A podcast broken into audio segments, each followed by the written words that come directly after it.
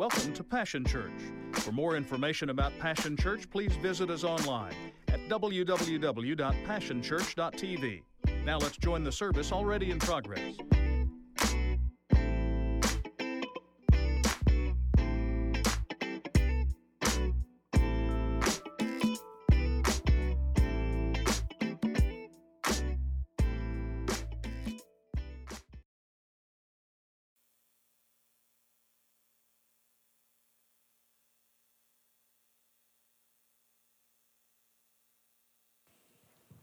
Okay.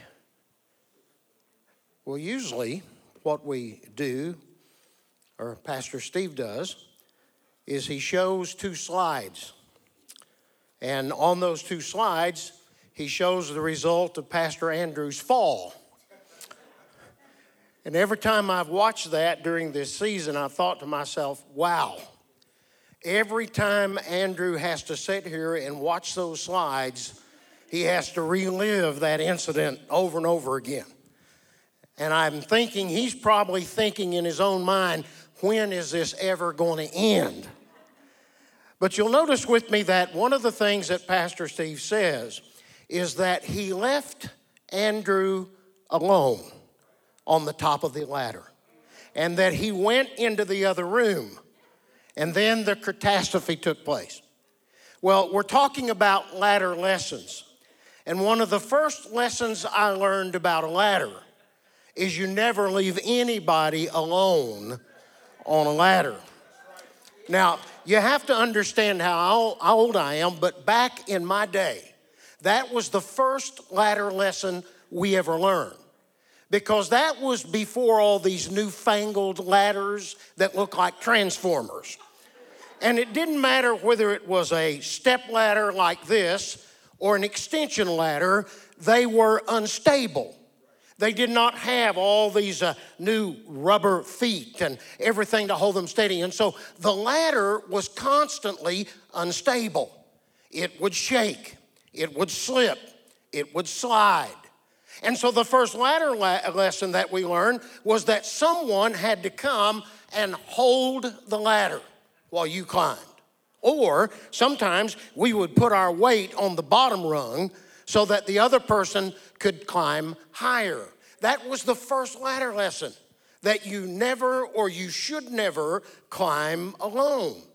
And so when Pastor Steve asked me to bring this lesson about uh, you should never climb alone, or I'm going to call it aloneness, that was where I started, and I thought, now, what I would really like to do is to preach a message about the functioning of the body of Christ. Because in the body of Christ, we are not alone. We are members in particular, but we are members one of another. God has placed us together for a purpose. He calls us bone of bone and flesh of flesh. So that when you are honored, I rejoice. And when you are hurt and weep, I weep along with you. And we learn that within the body, each one of us have different gifts. Some of us climb the ladder, and some of us are simply called to hold the ladder. David said some people are called to fight in the battle, and the other people are called to guard the supplies, or he said it, stay by the stuff. And it doesn't matter whether you're in the battle or guarding the supplies, each job is important and complements one another. Because the end result is the work is accomplished. It doesn't matter who's on top of the ladder as long as the light bulb gets changed and the darkness is dispelled. So someone has to be on the top unscrewing the light bulb, and someone has to be holding the ladder. And at the end, we're all in it together. We win the victory, the darkness is dispelled, and God gets the glory. Amen. Good sermon. And then I thought maybe uh, in this untoward, evil, sinful generation that we're a part of, we could do a sermon about how we need one another. In fact, the Bible says we're to bear one another's burdens, thus fulfilling the law of Christ. In fact, it says, Forsake not the assembling of yourself together as the manner of some is, but even the more as you see that day approaching.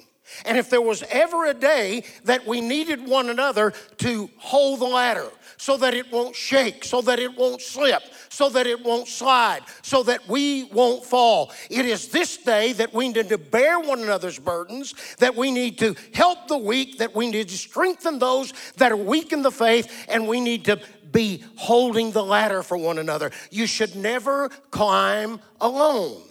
You need somebody to hold the ladder. But instead, I want to focus on something else. I want to focus on aloneness, being absolutely alone. And that scripture reference is in Genesis chapter 28, and it begins with verse 10.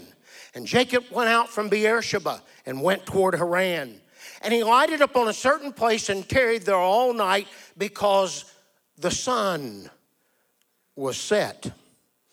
It was the dark night of his soul. And he took of the stones of that place and he built him a pillow and he lay down in that place to sleep and he dreamed.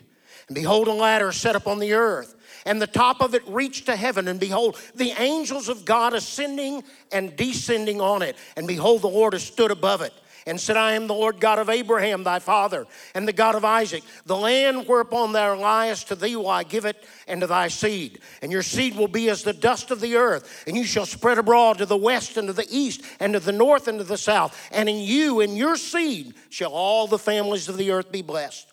And behold, I am with you and will keep you in all places where you go, and will bring you again into this land. For I will not leave you until I have done that which I have spoken to you of. And Jacob awaked out of his sleep, and he said, Surely the Lord is in this place, and I knew it not.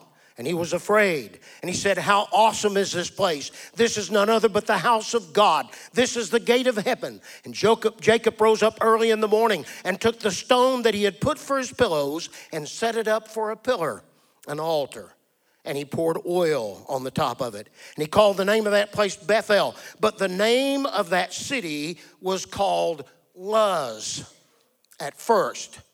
And Luz means light. Every time I read that portion of scripture, I want to break out in my old Nazarene Sunday school booster band song. We are climbing Jacob's ladder, ladder. We are climbing Jacob's ladder, ladder, soldiers of the cross. Uh, every round, we used to say every rung goes higher and higher. Every rung around goes higher and higher. Every rung goes higher and higher. We are soldiers of the cross.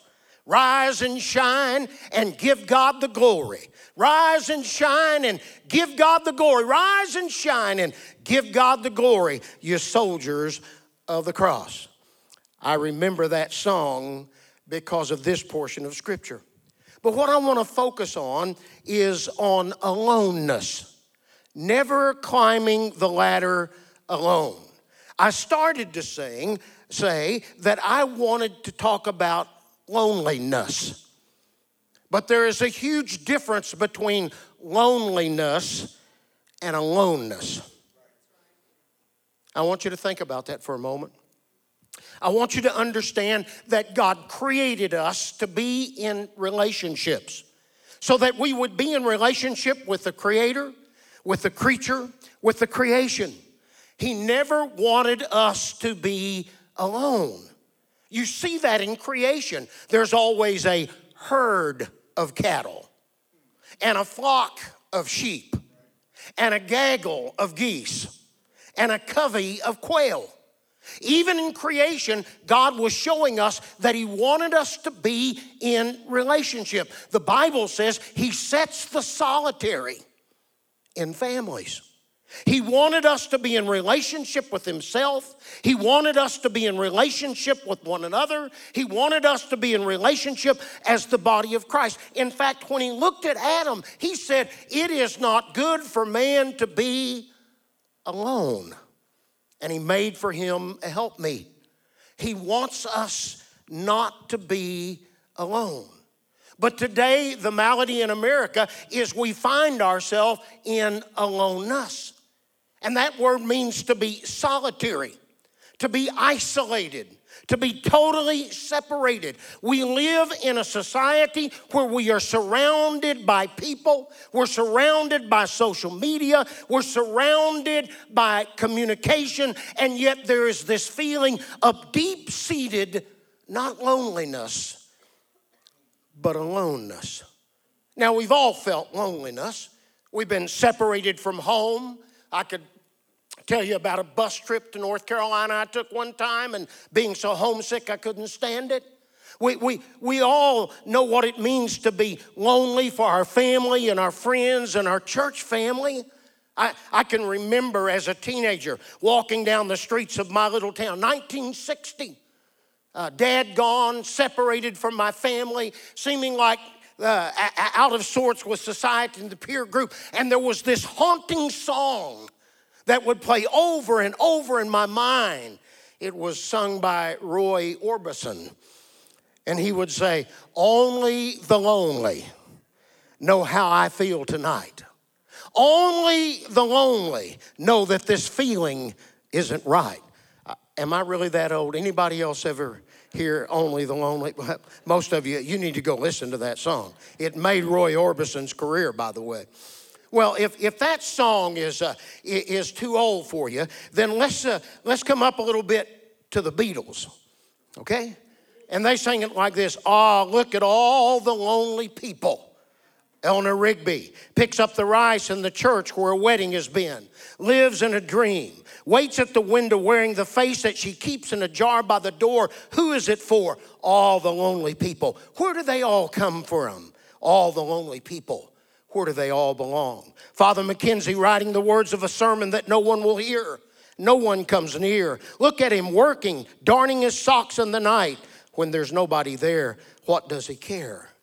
And then the haunting last verse of that Eleanor Rigby Beatles song said Eleanor Rigby died in the church and was buried along with her name. Nobody came. Father McKenzie wiping the dirt from his hands as he walks from the grave. No one was saved all the lonely people, where do they come from? Where do they belong?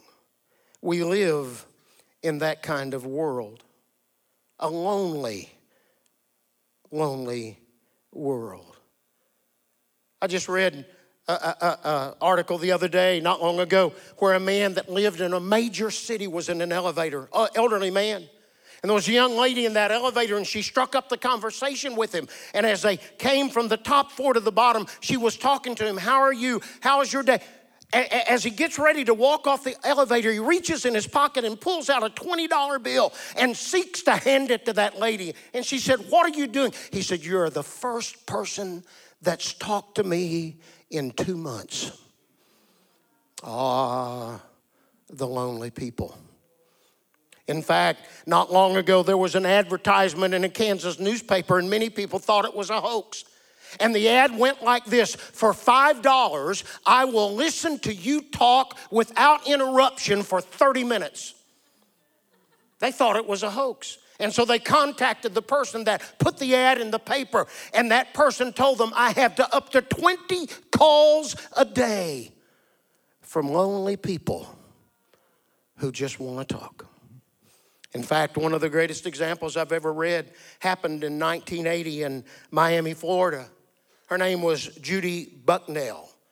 Uh, she was 38 years old, single, weighed 109 pounds. She was homicide number 106 in Miami that year. She had been stabbed seven times and strangled. And she would have been totally forgotten except she wrote a diary. And they found the diary and they published it in the newspaper. And this is part of the di- diary 57 lovers in 56 months. Much love given, offered, no love returned. And these are her words. I see people together and I'm so jealous I want to throw up. What about me?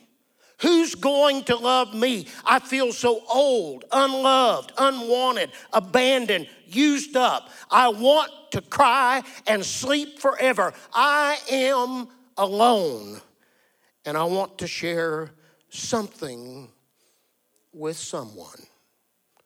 This was an epitaph on a gravestone. And I read it, it broke my heart. There was no date of birth and no date of death. These were the words. She sleeps, but she rests not. She tried to please, but pleased not. She loved, but was not loved. She died as she lived. Alone. More than loneliness, aloneness. And you can be even in a relationship and be alone.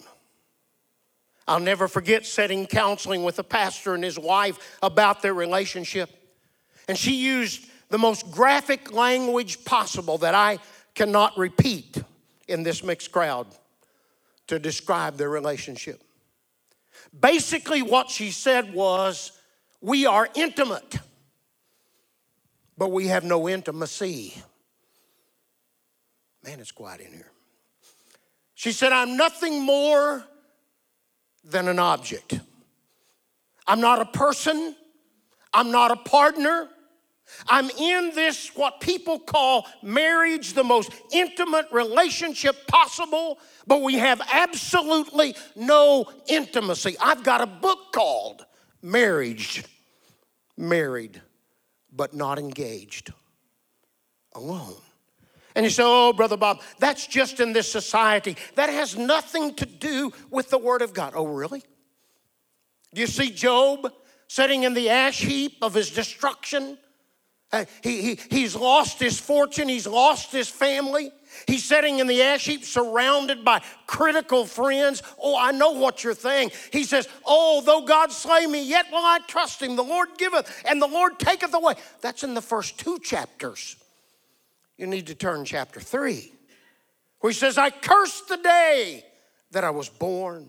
Turn to chapter 7 when he says, My days are swift, but they're spent without hope.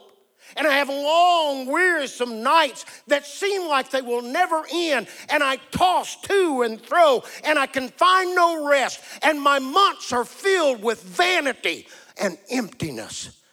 And he's sitting in the ash heap alone. Or you could go with Moses.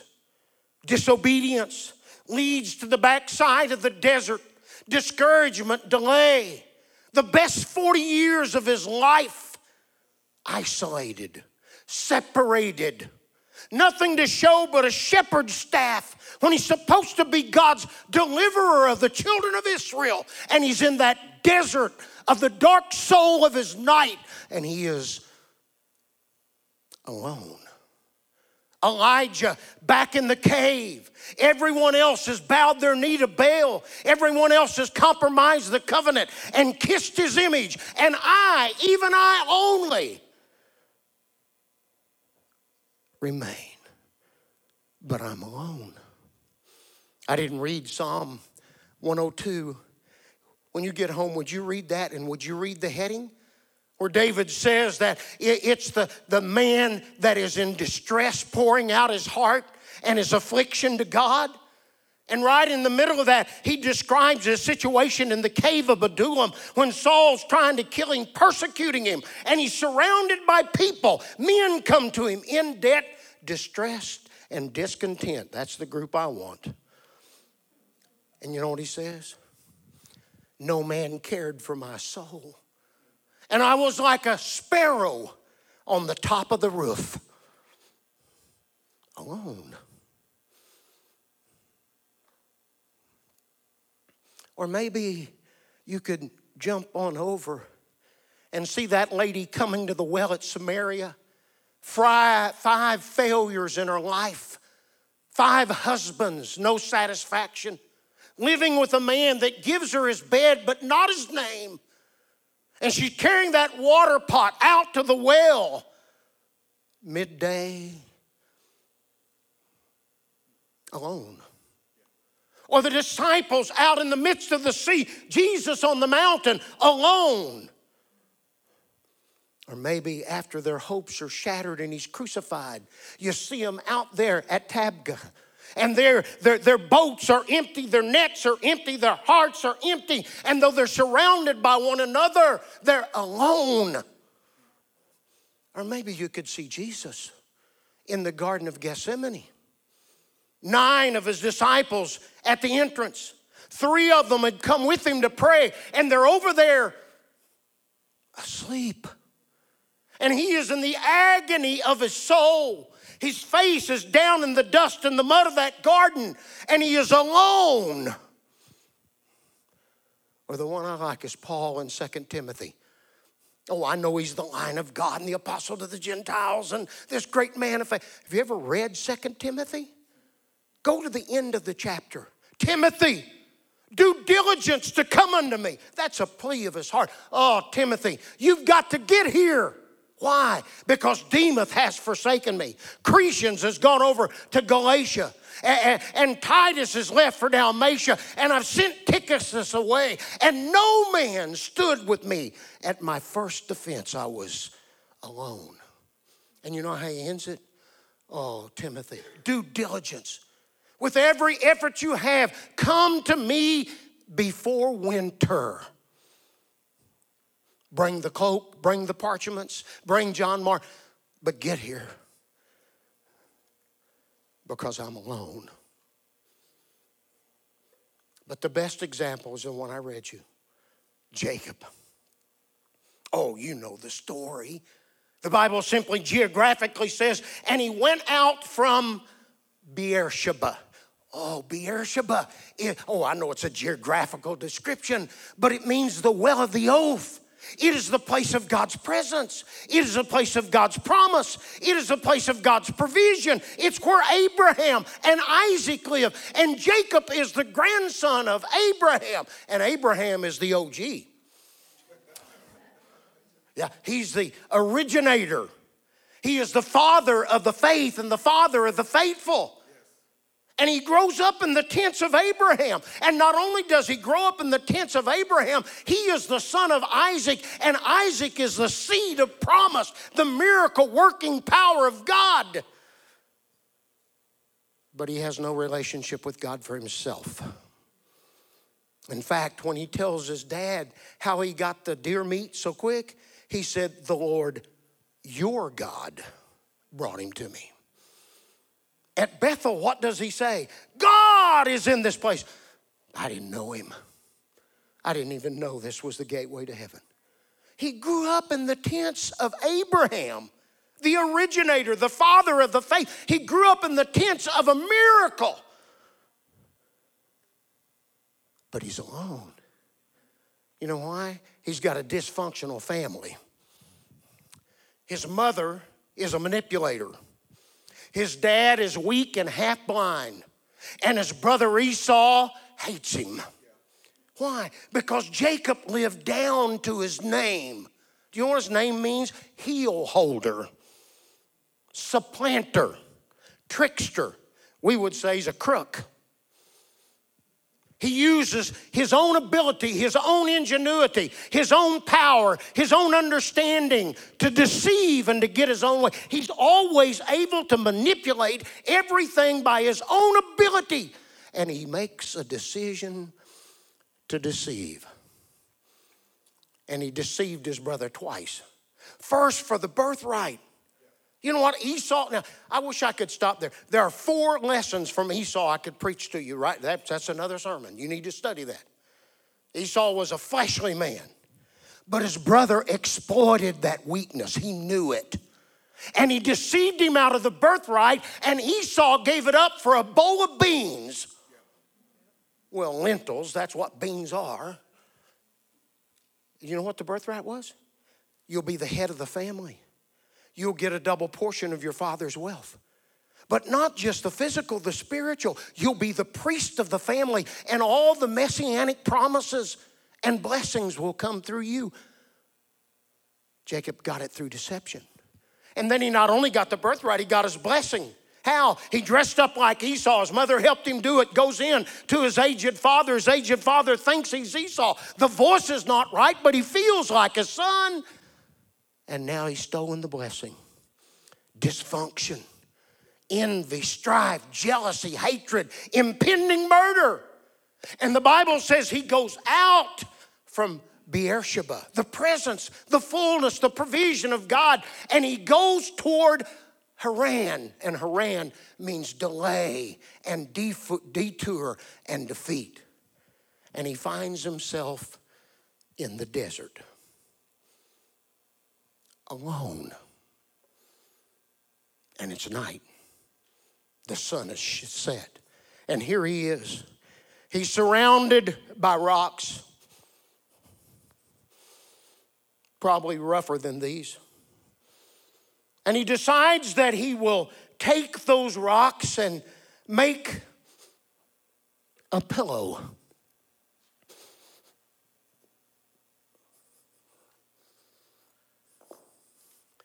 And he lays his head down on that pillow to sleep. Can you see that? You, you know what he's doing? When he picks up these rocks to make him this pillow to rest, he's saying, ashamed of my past, afraid for my future, alone. If you try to rest and sleep on the hurts of your past and the pain of your past, your sleep, your dream will turn into a nightmare. Because I'm going to tell you, there's not enough rocks to obliterate your decisions and your deceptions and your choices and your aloneness. In fact, of the words of that famous philosopher, Forrest Gump, it kind of looks something like this.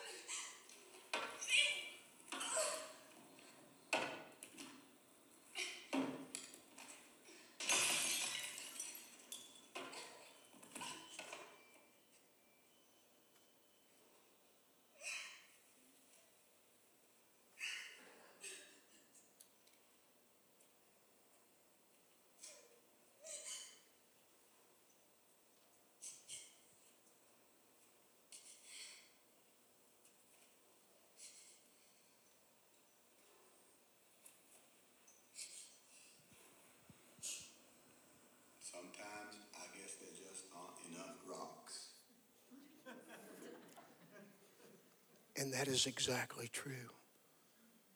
You cannot obliterate dysfunction, use, misuse, abuse, decisions, deceptions, choices if you try to do it in your own power. And that's what Jacob had always done. He had always used his own ability, his own ingenuity, his, his own power, his own way of thinking to obliterate everything he didn't like. But now he finds himself alone, sleeping and resting, and his dream has become a nightmare. He's ashamed of his past. He's afraid for his future. He is absolutely alone when he learns the first ladder lesson. You never climb alone. And all of a sudden, God shows up in the wilderness. God shows up in the night. God shows up in that dark night of his soul, right in the midst of his aloneness. God turns on a light. Luz means light. And not only does God turn on a light, he gives a ladder. And the Bible said that the ladder in this dream reached from heaven, that's the top, and it was stationary on the earth, and it's not going to slip and it's not going to slide and it's not going to shake because the angels of the Lord are ascending and descending upon it, and the voice of the Lord is above it. And God shows up in your aloneness, God shows up in your night, God shows up in your desert. He is an ever present help in the time of need. He will never leave you nor forsake you, but He is with you always. His name is Emmanuel, which being interpreted is God with us. The Word was made flesh and dwelt among us, moved into my neighborhood, came right into the middle of my mess because He shows up in your aloneness. His presence is right there. You know what Jacob said? God is in this place. This is Bethel. This is the house of God. This is the gateway to heaven. And when he shows up, so that you won't be alone, he always provides a way out. And you know what he gives? A ladder. In the Hebrew, it means a staircase, but it is a ladder. And every rung goes higher and higher. Every round gets us further and further and further and further away from the wilderness of our aloneness. The first rung, the first place you start is that you recognize your situation. Because our problem is we have a, a sense of trying to hide that aloneness with people and pleasure. And you have to recognize I'm in the dark night of the soul of my loneliness. I'm in the desert of my own making. My own decisions and choices has brought me here, and I am alone. You have to recognize it. And then you realize, but I'm not alone because He's here. And then you start to climb after you've recognized and realized you shouldn't and you don't have to climb alone. You come to that rung called repentance and you repent of your sins, and that leads you to redemption, and God saves you and forgives you and cleanses you. And then you reach the rung of restoration where He renews all of your relationships. In other words, He has a cleansing for your past. He has a confidence for your future, and He has a companionship with you right now. And all of a sudden, you've climbed on God's ladder, not alone because he's holding it. It won't slip. I promise you, it won't shake, it won't slide, it won't let you down. And if you climb those rungs of realization and recognition and repentance, you'll find redemption and restoration. But he doesn't just give you a ladder, he turns on a light. And that light at Luz means a revelation. You know what he says to Jacob? I am the God of Abraham, and I am the God of Isaac. I am the God of your father. When he says, I'm the God of Abraham, he's given you a revelation. I am the God of divine promise. That's what he was to Abraham. He kept promising him, I'm gonna bless you. I'm gonna make you a blessing. I'm gonna make your name great. I'm, I'm gonna cause all the nations of the world through you to be blessed. Him that blesses you, I'll bless him. That him that curses. God is a God of divine promise. And what does he say to Jacob? I'm gonna go with you. I'm going to keep you in the way that you go. I'm going to bring you back to this land. And I'm going to give this land to you and to your seed after you. And you'll break forth to the north and the south and the east and the west. And through you all the nation. He's a God of divine promise. But he's not only the God of Abraham, he is the God of Isaac. He is the God of divine power. Because he can take something that's dead and make it come alive again. He is the resurrection and the life. And though Abraham is 100 years old and Sarah is 90 years old, he can still resurrect life into those dead bodies, and Isaac will be born as the seed of promise and the miracle of God's power.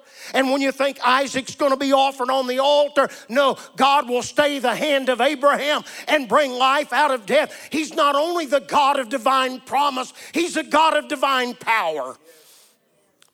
And then he says, And Jacob, I want to be your God because I'm the God of provision and performance. My promise and my power will perform.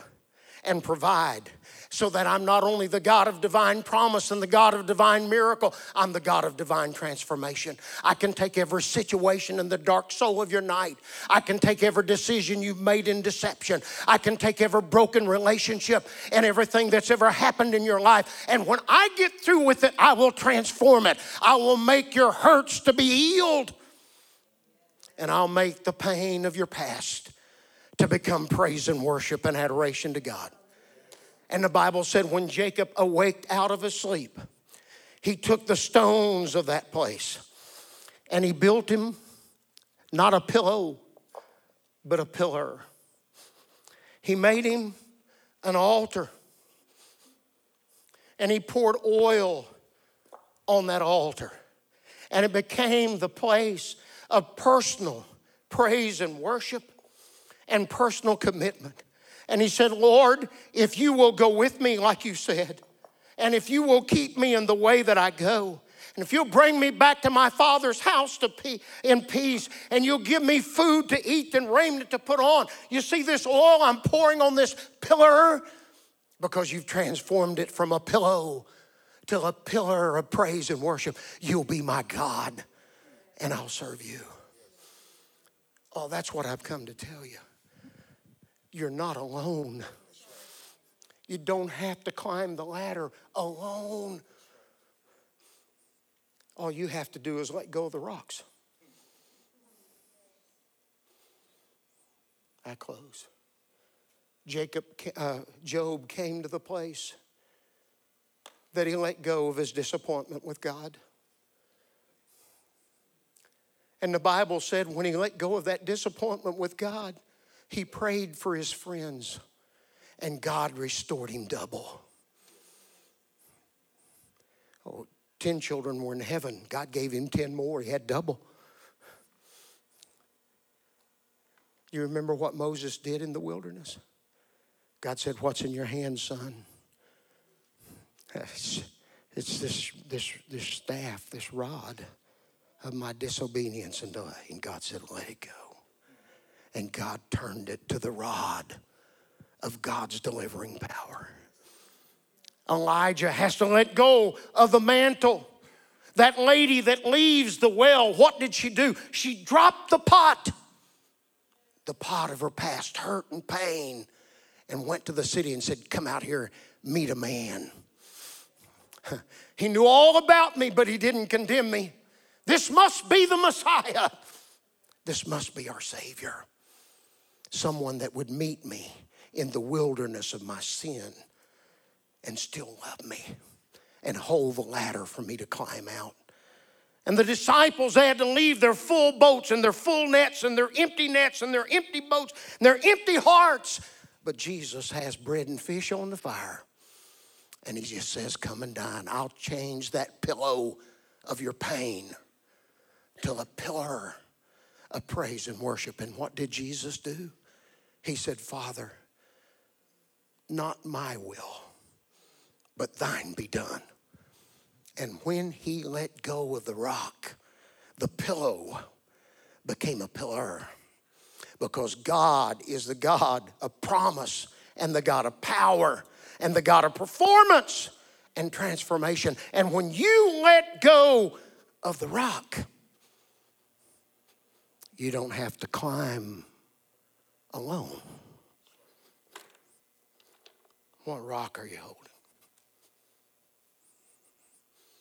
Past hurt, past pain, decisions that were bad, deception, trying to do it in your own way, in your own power, abuse, misuse, but you're alone. No, you're the angels of the Lord are here this morning. The voice of God is right here. He's got hold of your ladder. It can't shake, slip, or slide. And you can climb out. And He'll turn on the light of His revelation. And He'll take that pillar, that pillow that brought no rest. And when you let go of the rock, He'll make it an altar of praise and worship and personal commitment. And you'll come out of your aloneness because He's here right now. I want you to stand with me.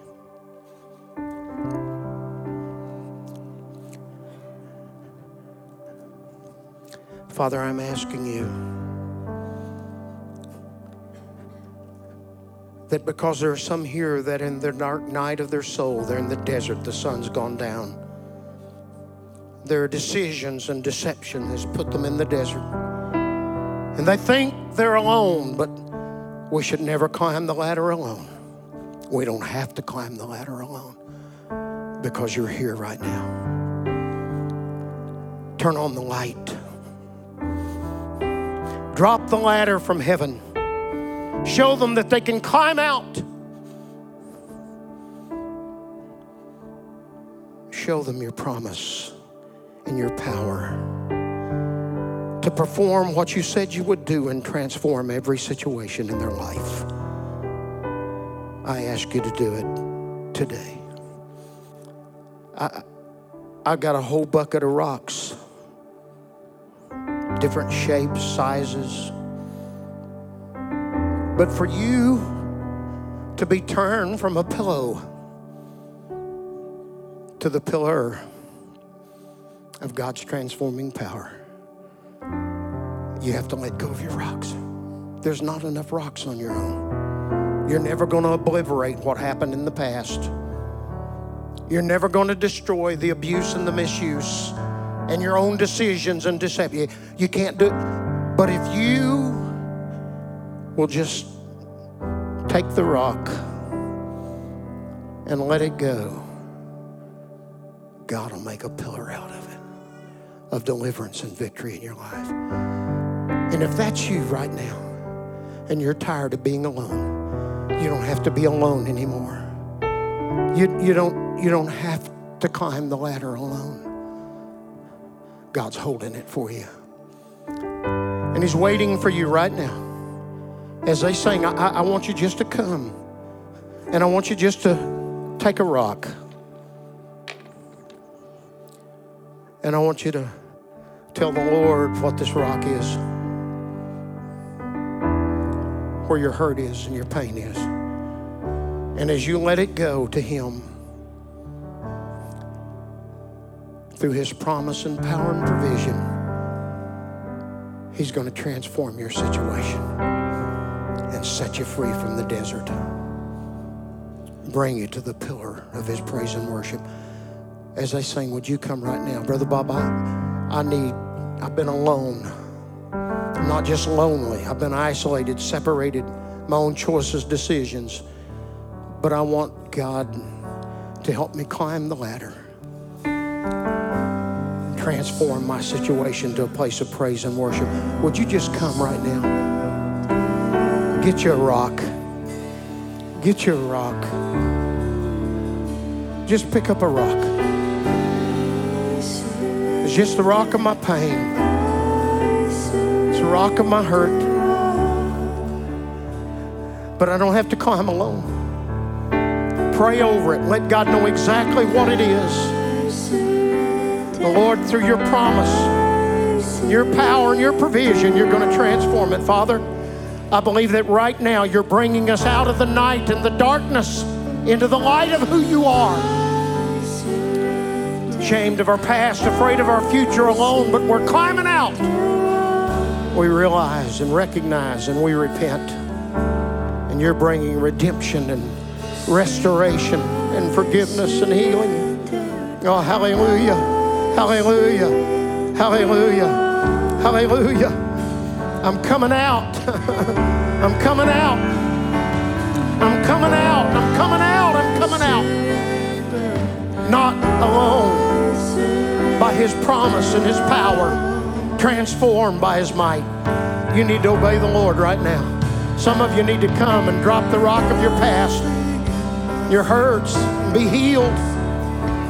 Be set free in Jesus' name. Be set free in Jesus' name. Be set free in Jesus' name. Hallelujah. Visit www.passionchurch.tv. Remember, you can't live without passion.